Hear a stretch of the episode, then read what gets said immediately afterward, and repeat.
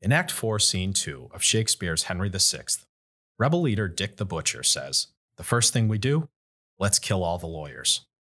Many interpret this as some precursor to a modern day lawyer joke.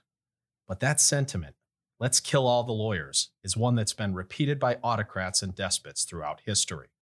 Adolf Hitler famously stated, I shall not rest until every German sees that it is a shameful thing to be a lawyer.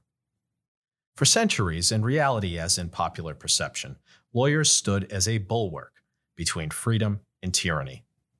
Lawyers like St. Thomas More refused to compromise their morals, even if it meant death.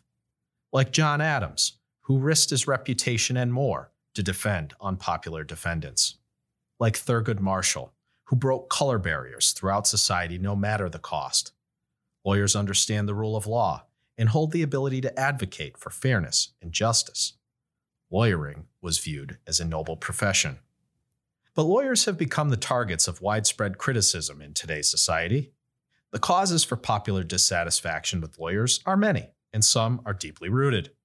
The failure to adhere to professional and ethical standards, placing financial gain above personal integrity, and a win at all cost mentality.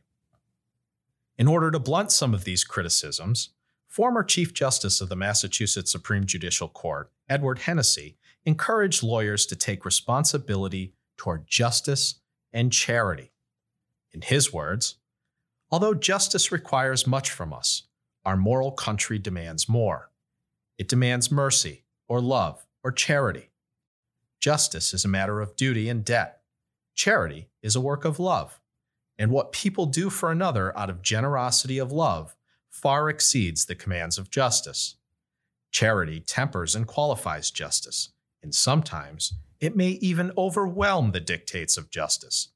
Justice is the frame of our society, charity, its flesh. In order to restore public faith in lawyers, lawyers must act.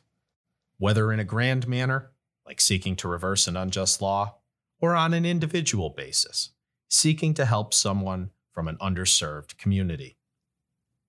Mary Ann Stearns of East Bridgewater, Massachusetts, is such a person who needed help. She has suffered from bipolar disorder, depression, panic attacks, seizure disorder, and was the victim of abuse as a teenager. As an adult, she requires frequent medical care and lacks the ability to engage in activities of daily living on her own. In 2008, when Marianne's sister moved away from their shared home, the family reached out to their cousin, Matthew Montero, for help. In order to facilitate this much needed assistance, the family sought to place her and Montero on the deed to the family home, a two family home, and entrusted Montero to care for the home and to look after Marianne.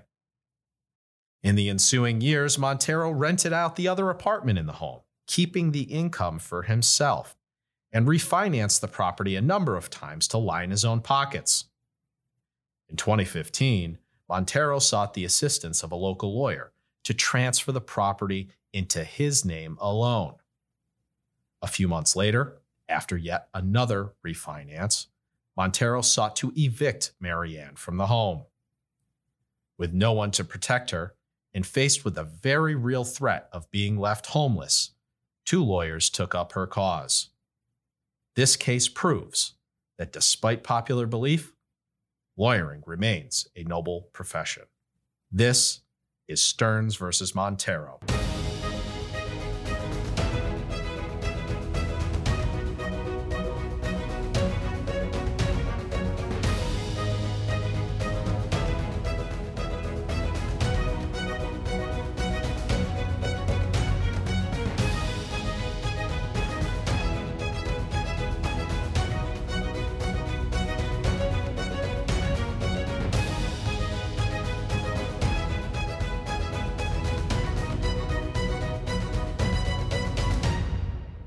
Welcome to Legal Judgments, where we tackle litigation and trial strategy by analyzing and talking about real legal cases.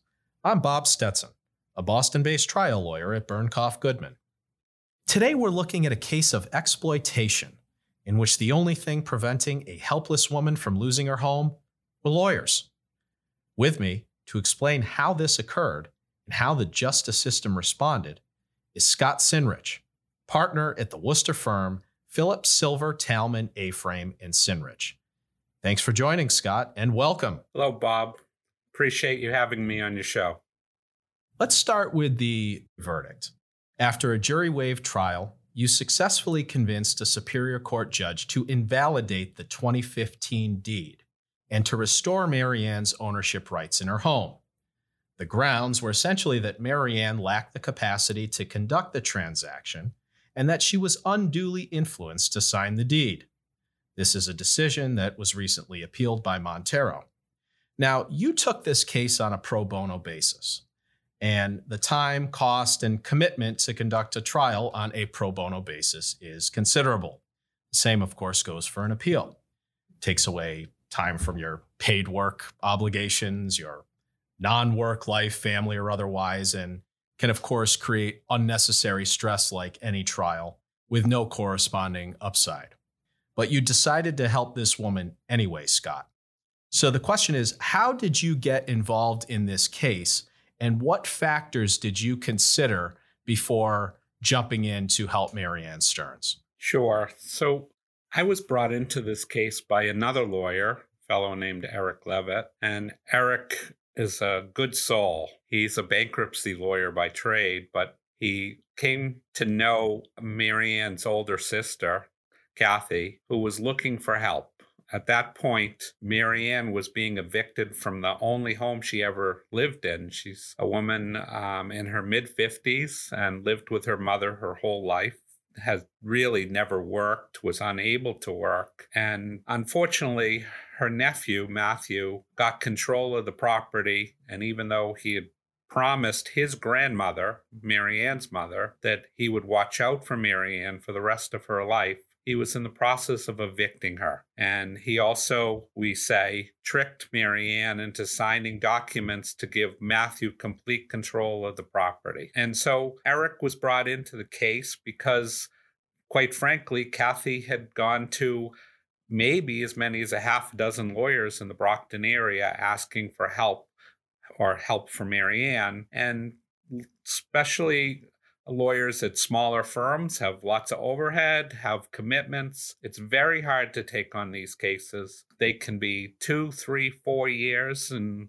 work without any pay. And so it's sometimes hard to, even on a very sympathetic, very good case, to get assistance. But Eric was willing to jump in. And so he eventually brought me in, and together we were able to try the case and Luckily, the judge saw it our way, and Mary, well, at this point, Marianne is going to get her house back, although I just learned recently the nephew, Matthew, filed an appeal. So we've got another two years of litigation ahead of us, probably. So let's talk about the claims for a moment. Earlier this season on the podcast, as you and I have talked about in the past, we spoke with Jordan Shapiro about the Haddad versus Haddad case. That's the recent appeals court decision, which emphasized that incapacity claims, like one of your claims in this case, must focus on whether there was capacity at the time of the transaction. So, at the time of the deed, in this case, back in 2015, that's the critical point in time. So, at that time, when the deed was signed, there were only three people in the room. There was Marianne, of course, there was Matthew Montero, and there was a lawyer. At least that's my understanding of it. Given what I've read about. And that's correct. That's correct. Okay. Now, given what I've read about the case, Scott, I assume that Marianne, in her condition, was not terribly helpful at trial in expressing what happened. And I'm just guessing that Montero and the lawyer probably testified something to the effect of she seemed fine. She answered all the questions correctly. And we thought she had the capacity. She said she wasn't under any undue influence. And therefore, you should uphold the transaction. But you were able to prove that she lacked capacity. You were able to prove that she was under undue influence. How did you do that? So the strength of our case was on the undue influence side. it's very hard to prove unless someone has a clearly delineated medical condition Alzheimer's or some kind of dementia that the person lacked capacity when they signed the document. And while I believe Marianne did not understand what she was signing, we did not have enough medical evidence to prove on that day she was incapacitated. However, and he said it in so many versions, it was hard to deny, the nephew Matthew had admitted that when he took over the property, he didn't pay any money out of his pocket. He did it because his grandmother asked him to step in and take care of Marianne. He, in, es- in essence, admitted that this was property that he acquired in a what's called a constructive trust, and not an actual trust. The family didn't have the money really to seek legal advice, and in order to put the house in a trust way back when this all happened, and it's now coming on 15 years when Matthew was brought in.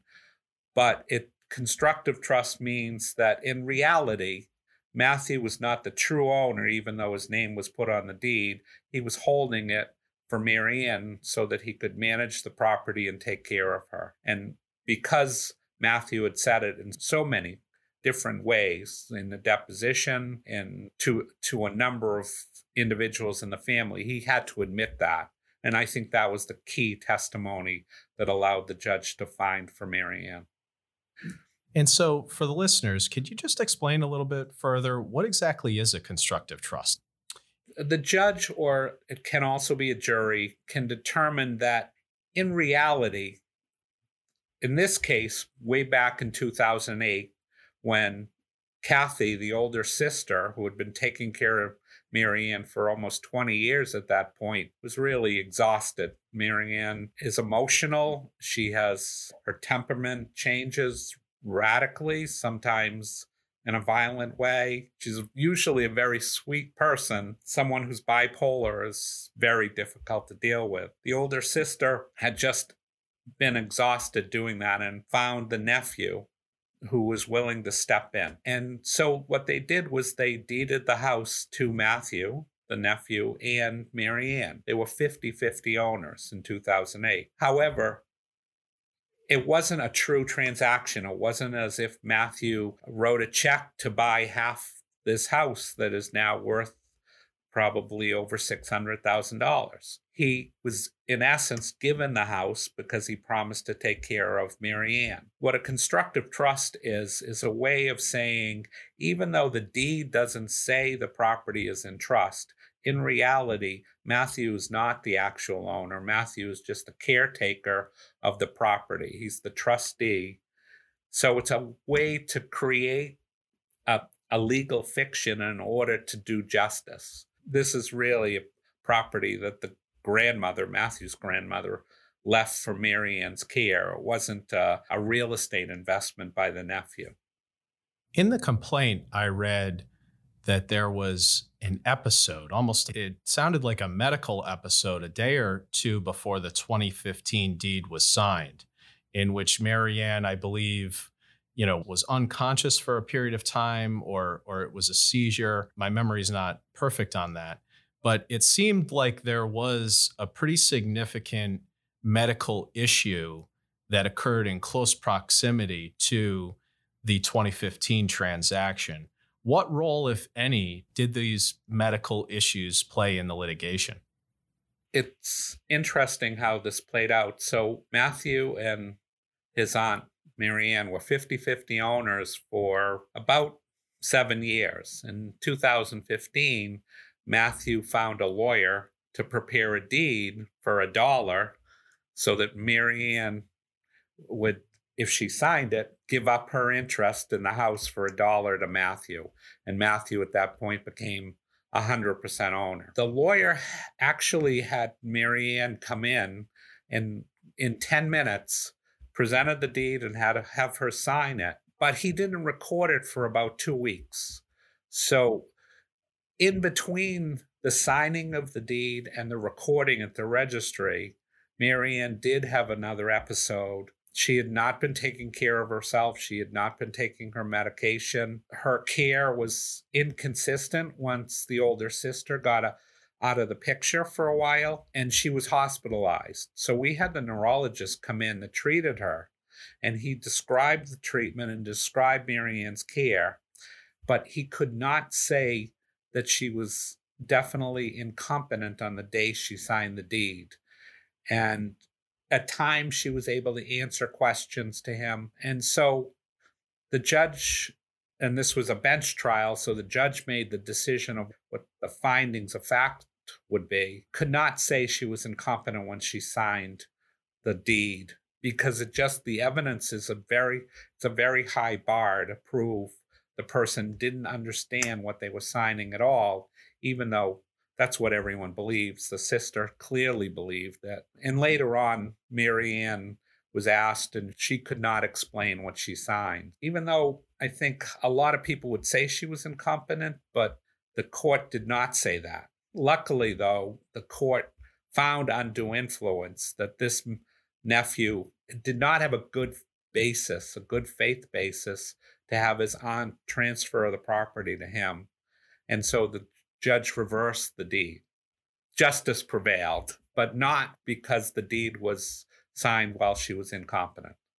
And I'm sure that when you think about the elements of an undue influence claim, you have to prove that the that there was some susceptibility to that undue influence that the person was weak or experiencing some sort of medical issues. So I'm sure that the presentation that you made on the medical side of things made an impact on the judge's decision when it came to the undue influence claim. Absolutely. Luckily, the neurologist that treated Marianne in the hospital soon after she signed the, the deed in 2015 was the same neurologist that had been treating her for 35 years. So he knew her history inside and out. He was able to describe all of the symptoms, all of her episodes, the problems, why he treated her, how she, over time, her condition worsened. And so uh, that really made an impact on the judge. Now, you mentioned that when that 2015 deed was signed, it was basically the result of a 10 minute meeting with a local lawyer. Now, I know that you have also filed a legal malpractice claim on Marianne's behalf against this lawyer. So, despite, I guess, the thesis that I presented in my intro today about lawyers, noble profession, and all that, this case sort of shows both sides of that coin. In terms of the legal malpractice claim, presumably the failure here was that the lawyer did not take sufficient steps to figure out whether she you know was experiencing any medical issues or undue influence et cetera and so forth. But other than asking some questions and, and again i'm assuming that she wasn't acting in a strange manner during that meeting. So assuming that this lawyer did not know her or did not know about her background, what was the lawyer supposed to do? In other words, what did he do wrong? Sure.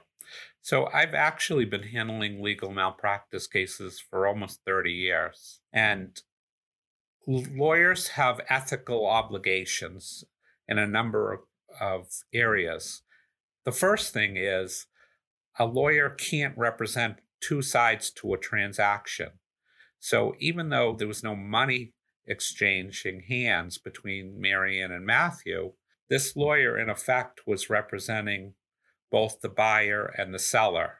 So Marianne was quote unquote selling her interest for a dollar to her nephew Matthew. And she believed that the lawyer was representing her. In fact, she's she and Matthew both said the lawyer was representing the two of them. So the first thing he did wrong was get involved with the transaction when he should have told one of them, I can't represent you either as the seller or you as the buyer. one of you needs to get your own lawyer just so that there's someone looking out for your interest alone. And this was an older lawyer. And to be fair to him, he didn't do this to be unethical. I don't believe he intentionally tried to harm either side. He was asked by Matthew, My aunt is deeding her interest. Can you prepare this deed? And this was a lawyer that in essence, did a courtesy for Matthew and prepared the deed. He thought everything, or so he says, was on the up and up. And so he didn't suspect that there was some shenanigans going on with Matthew. But he clearly should have asked Marianne, Do you understand that you're deeding a house that might be worth five hundred or six hundred thousand dollars, your half for a dollar. And if she didn't understand it, he should have referred her to a lawyer to make sure her interest was protected. In the open, I talked about the role of lawyers throughout history, how today's lawyers have sustained criticism on many grounds. The hired gun, you know, beholden to the almighty dollar, whatever. I'm not so sure things were ever different in that respect, but certainly that's where the perception is. Part of that perception, I think, is that, especially in this country, lawyers played such a prominent role in the founding era. You know, you've got your John Adams, Thomas Jefferson, James Madison, many others, of course. And so I think there is a perception that lawyers, at least in our history, had almost a, a public service aspect to their profession. Now, I think it at some point that concept of public service, if it actually existed, it seems to have shifted and and I don't know when and I don't know why. I could speculate that perhaps at some point with the onset of legal ethics where the lawyers are responsible through actual, you know, rules of professional responsibility to really serve the client's interest. You know, really, I don't want to say at any cost, but certainly there's no moral accountability for you taking a position that your client wants you to take. And so I don't know that those or that form of legal ethics, at least, existed you know, the, during the founding era, just as an example. But I, I do think and I do believe that unwavering fidelity to the client has been pointed to as the source for some very famous examples of supposed ethical lapses by lawyers. And I'm thinking of Watergate, I'm thinking of Enron, I'm thinking of, you know, the torture memos, et cetera. But you see it in daily practice too. Lawyers taking unreasonable positions to drive up costs. That's the point. We're going to drive up costs and we're going to leverage those costs to try to extract a settlement or to force this party into submission. Discovery abuse. That's one of the big ones that we see in the civil litigation side of things. Taking unreasonable positions on discovery or obstructing discovery simply to drive, drive up these costs, increase the financial pressure on the opponent. So, my question I think all of this goes into that public perception issue. So, my question, Scott, is Are these problems structural? Is there a flaw in the system of ethics that we have, education, licensing, or is it as simple as the remarks that I mentioned from former Justice, uh, Chief Justice Hennessey, in which it's as simple as us lawyers promoting justice and charity and lauding lawyers doing good work like like we're highlighting today like you and and Eric did on this case. What's the solution to the public perception problem sure so in reality i think bob most lawyers are ethical most lawyers try to do pro bono work, try to do good for the community, and have respect for the rule of law. So, the good news is, I think you'll find in most cases, lawyers are ethical, they advocate for their clients, but they don't cross the line. But obviously, in this day and age, especially when there's a lot of money at stake, people take shortcuts. And that's been part of my history as a lawyer that focuses on legal malpractice. I've been involved with lawyers and sued lawyers that have acted unethically. I'm in the process now of a long case dealing with fraud on the court in which a lawyer misrepresented evidence to a judge and took advantage of the fact that the other side was not represented at, at a trial and added duplicate and triplicate estimates of the same damage and and in fact had put his client on the stand and misrepresented the response by the other side claiming that they never responded when they did. And without getting into the minutiae of the case the trial judge another superior court judge took that allegation very seriously because she felt it was her duty to uphold and protect the system and ultimately sanction this lawyer hundreds of thousands of dollars for violating that his duty of candor to the court. So the judges take it seriously, most lawyers take it seriously. I think the problem is the public doesn't un- recognize the fact that many lawyers, and I would say a, a high percentage, uh, well over 90% of lawyers, are ethical. And not only are they ethical in cases where they're litigating to get paid and are doing it for money, but they also go above and beyond and volunteer in cases because they feel that justice needs to be served even if they don't get paid. So we just need to do a better job of publicizing the good in the bar and the positive aspects of being a lawyer. Well, and that's one of the reasons why I was so delighted that you agreed to come on the show today, Scott. Well, thanks, Bob. And, you know, I, I do want to give a lot of credit to my colleague, Eric Levitt, because Eric went even above and beyond what most lawyers do. Because I was mentioning his, he's a bankruptcy lawyer, but he got involved in this civil litigation case without really having a background in civil litigation, but he felt like he could not turn this family down. That the sister needed help, and Marianne certainly needed help. So he encouraged me, and I'm so glad to to have gotten involved because when Judge Glenny, the Superior Court judge who made the ruling, found for Marianne, it was just a wonderful, warm feeling of having helped this family get justice. So there's a lot of positive about this case, and I was so glad to be involved. Well, congratulations again on the victory. Best of luck on the, the appeal, and thank you so much for joining me today. Thanks so much for having me, Bob. Best of luck to you.